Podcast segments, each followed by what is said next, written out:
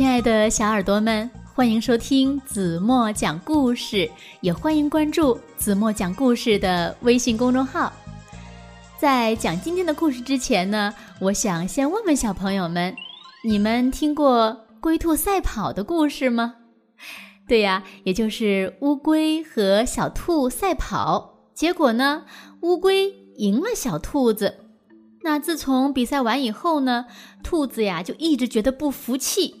他始终认为自己跑得快，至少呢要比蜗牛快。所以有一次他见到蜗牛呀，就想嘲笑他。谁知蜗牛说了一个故事，让这只兔子呀就灰溜溜的走掉了。那你们想知道蜗牛说了一个什么故事吗？一起来听今天的故事：兔子和蜗牛。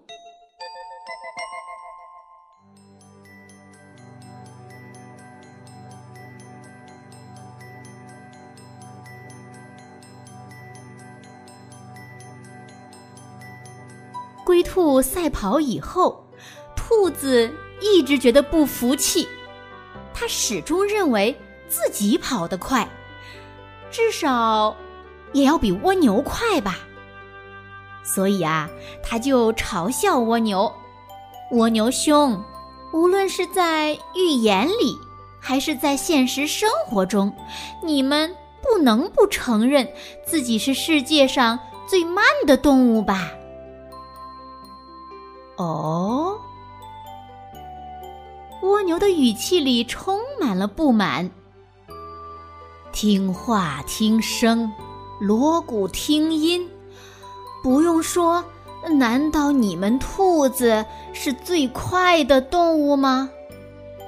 可是你们快，怎么输给乌龟了呢？呵呵，乌龟爬得慢。却轰动了全世界呀！蜗牛的这番话噎得兔子差点背过气去。兔子脸红了，心里想：“哼，真是哪壶不开提哪壶。我们兔子一生不就那么一件窝囊事儿吗？你怎么好意思当面给抖露出来呢？”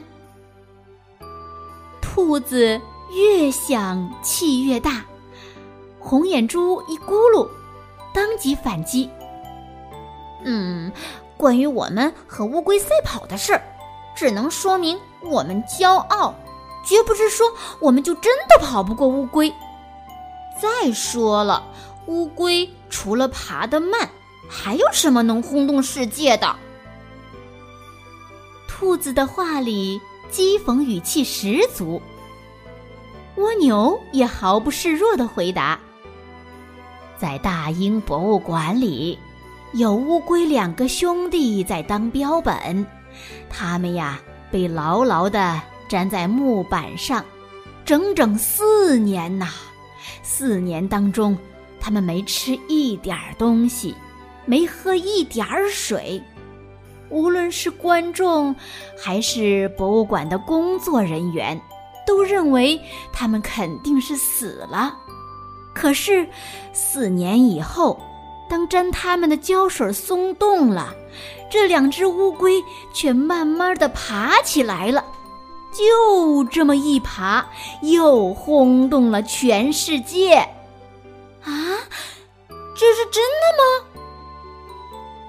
兔子确实有些吃惊了。四年不吃东西、不喝水还活着？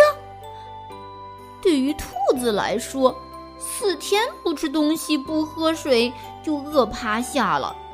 四年呐，恐怕连骨头都找不着了。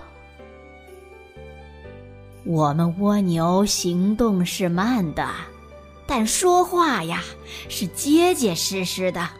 我以名誉担保，没有说半句谎言。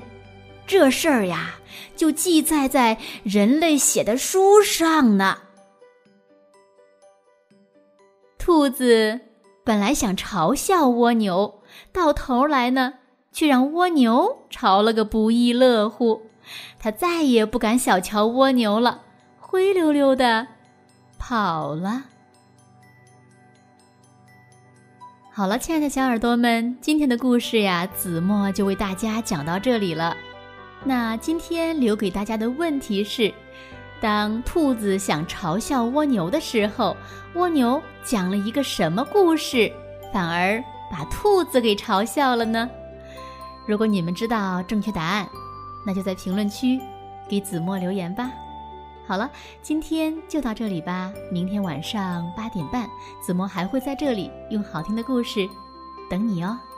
你一定会来的，对吗？轻轻的闭上眼睛，一起进入甜蜜的梦乡吧。晚安喽。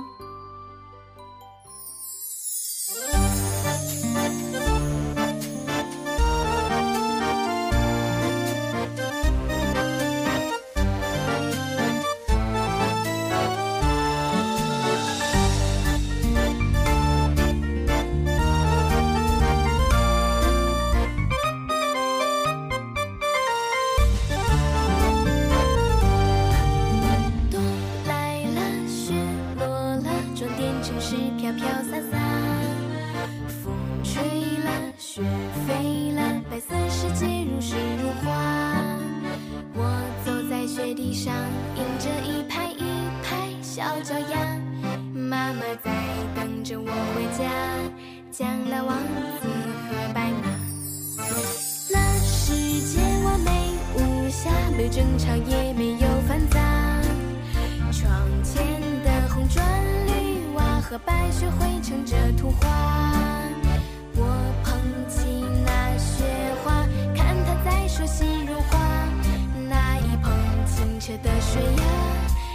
是岁月染过的年华。